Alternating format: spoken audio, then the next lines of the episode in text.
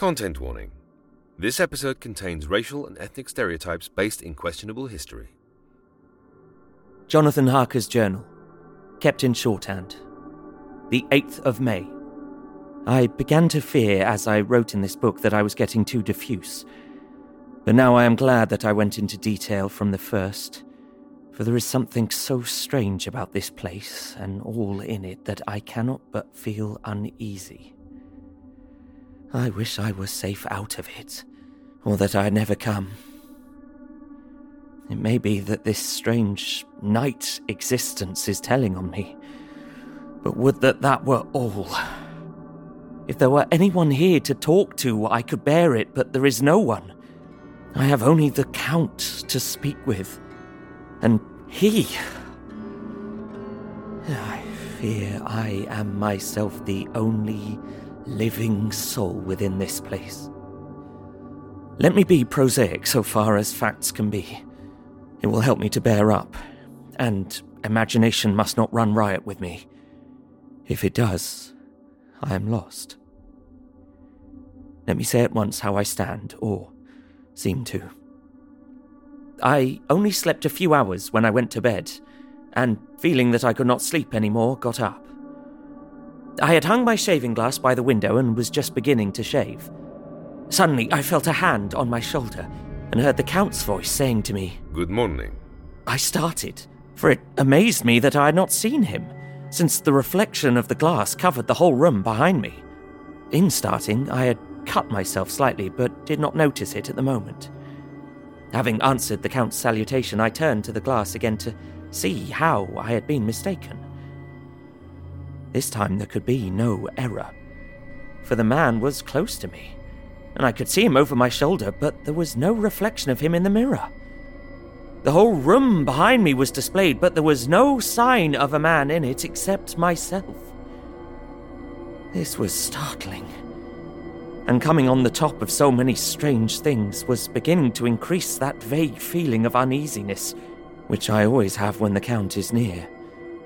But at the instant, I saw that the cut had bled a little, and the blood was trickling over my chin.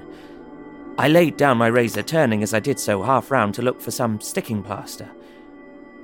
When the Count saw my face, his eyes blazed with a sort of demoniac fury, and he suddenly made a grab at my throat. I drew away, and his hand touched the string of beads which held the crucifix. It made an instant change in him, for the fury passed so quickly that I could hardly believe that it was ever there. Take care. He said, Take care how you cut yourself. It is more dangerous than you think in this country. Then, seizing the shaving glass, he went on, And this is the wretched thing that has done the mischief. It is a foul bauble of man's vanity. Away with it. and opening the heavy window with one wrench of his terrible hand, he flung out the glass, which was shattered into a thousand pieces on the stones of the courtyard far below. Then he withdrew without a word. It is very annoying, for I do not see how I am to shave, unless in my watch case or in the bottom of the shaving pot, which is fortunately of metal. When I went into the dining room, breakfast was prepared, but I could not find the Count anywhere, so I breakfasted alone. It is strange that as yet I have not seen the Count eat or drink. He must be a very peculiar man. After breakfast, I did a little exploring in the castle. I went out on the stairs and found a room looking towards the south. The view was magnificent, and from where I stood, there was every opportunity of seeing it. The castle is on the edge of a very terrible precipice. A stone falling from the window would fall a thousand feet without touching anything. As far as the eye can reach is a sea of green treetops, with occasionally a deep rift where there is a chasm. Here and there are silver threads where the rivers wind in deep gorges through the forests. But I am not in heart to describe beauty. For when I had seen the view, I explored further. Doors. Doors, doors everywhere. and all locked and bolted. In no place save from the windows in the castle walls is there an available exit. The castle is a veritable prison, and I am a prisoner. When I found that I was a prisoner, a sort of wild feeling came over me. I rushed up and down the stairs, trying every door and peering out of every window I could find. But after a little, the conviction of my helplessness overpowered all other feelings. When I look back after a few hours, I think I must have been mad for the time, for I behaved as a rat does in a trap. When, however, the conviction had come to me that I was helpless, I sat down quietly. As quietly as I have ever done anything in my life, and began to think over what was best to be done. I am thinking still, and as yet have come to no definite conclusion. Of one thing only am I certain that it is no use making my ideas known to the Count. He knows well that I am imprisoned. And as he has done it himself, and has doubtless his own motives for it, he would only deceive me if I trusted him fully with the facts. So far as I can see, my only plan will be to keep my knowledge and my fears to myself, and my eyes open.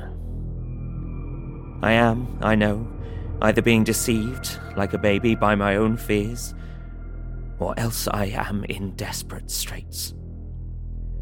And if the latter be so, I need, and shall need, all my brains to get through. I had hardly come to this conclusion when I heard the great door below shut and knew that the Count had returned. He did not come at once into the library, so I went cautiously to my own room and found him making the bed. This was odd, but only confirmed what I had all along thought that there were no servants in the house. When later I saw him through the chink of the hinges of the door, laying the table in the dining room, I was assured of it. For if he does himself all these menial offices, surely it is proof that there is no one else to do them.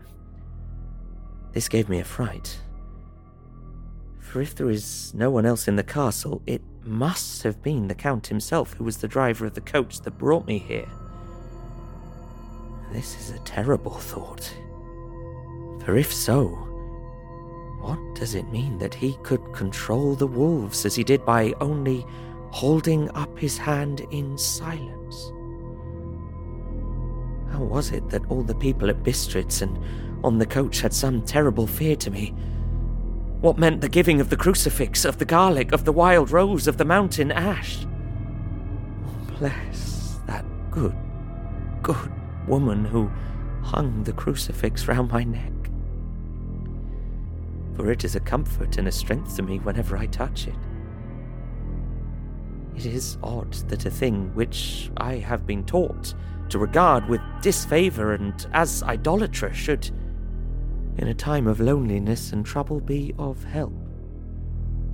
Is it that there is something in the essence of the thing itself, or that it is a medium, a tangible help in conveying memories of sympathy and comfort? Sometime, if it may be, I must examine this matter and try to make up my mind about it. In the meantime, I must find out all I can about Count Dracula as it may help me to understand. Tonight, he may talk of himself if I turn the conversation that way. I must be very careful, however, not to awake his suspicion. Midnight. I have had a long talk with the Count. I asked him a few questions on Transylvania history, and he warmed up to the subject wonderfully. In his speaking of things and people, and especially of battles, he spoke as if he had been present at them all. This he afterwards explained by saying that to a boyar the pride of his house and name is his own pride, that their glory is his glory, that their fate is his fate. Whenever he spoke of his house, he always said, we, and spoke almost in the plural, like a king speaking. I wish I could have put down all he said exactly as he said it, for to me it was most fascinating. It seemed to have in it a whole history of the country. He grew excited as he spoke and walked about the room, pulling his great white moustache and grasping anything on which he laid his hands as though he would crush it by main strength. One thing he said, which I shall put down as nearly as I can, for it tells in its own way the story of his race. We, Szekelys, have a right to be proud. For in our veins flows the blood of many brave races who fought as the lion fights for lordship. Here, in the whirlpool of European races, the Ugric tribe bore down from Iceland the fighting spirit which Thor and Woden gave them, which their berserkers display to such fell intent on the seaboards of Europe, aye, and of Asia and Africa too, till the peoples thought that the werewolves themselves had come. Here, too, when they came, they found the Huns, whose warlike fury had swept the earth like a living flame, till the dying peoples held that in their veins ran the blood of those old witches who, expelled from Scythia, had mated with the devils in the desert. Fools! Fools! What devil or what witch was ever so great as Attila, whose blood is in these veins? He held up his arms. Is it a wonder that we were a conquering race? that we were proud. That when the Magyar, the Lombard, the Avar, the Bulgar, or the Turk poured his thousands on our frontiers, we drove them back. Is it strange that when Arpad and his legions swept through the Hungarian fatherland, he found us here when he reached the frontier? That the Honfoglalas was completed there, and when the Hungarian flood swept eastward, Szekelys were claimed as kindred by the victorious Magyars and to us for centuries was trusted the guarding of the frontier of Turkeyland. Aye, and more than that.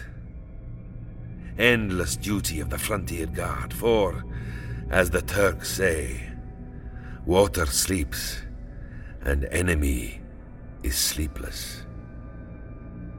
Who, more gladly than we throughout the four nations, received the bloody sword?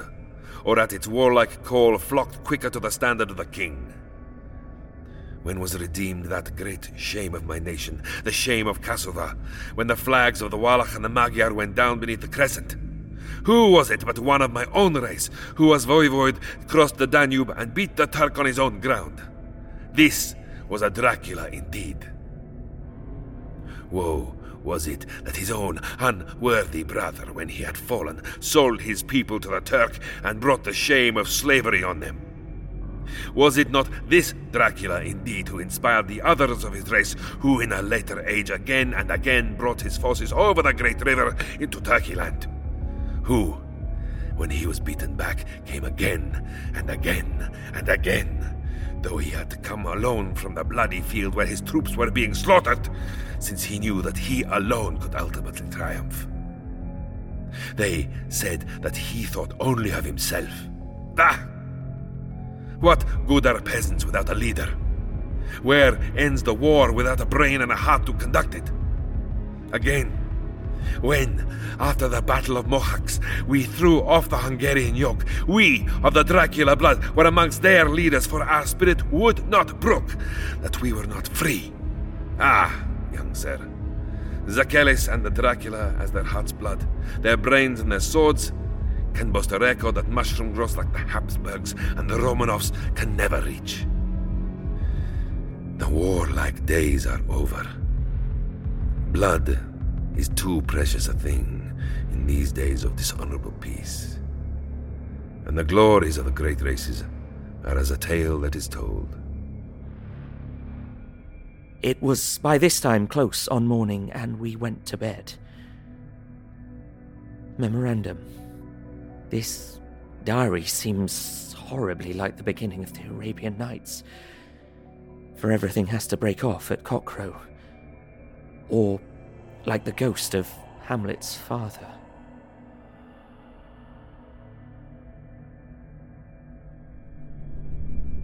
This episode featured Ben Galpin as Jonathan Harker and Karim Kronfli as Dracula.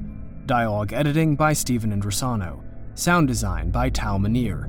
Produced by Ella Watts and Pacific S. Obadiah, with executive producers Stephen Indrisano, Tal Minear, and Hannah Wright.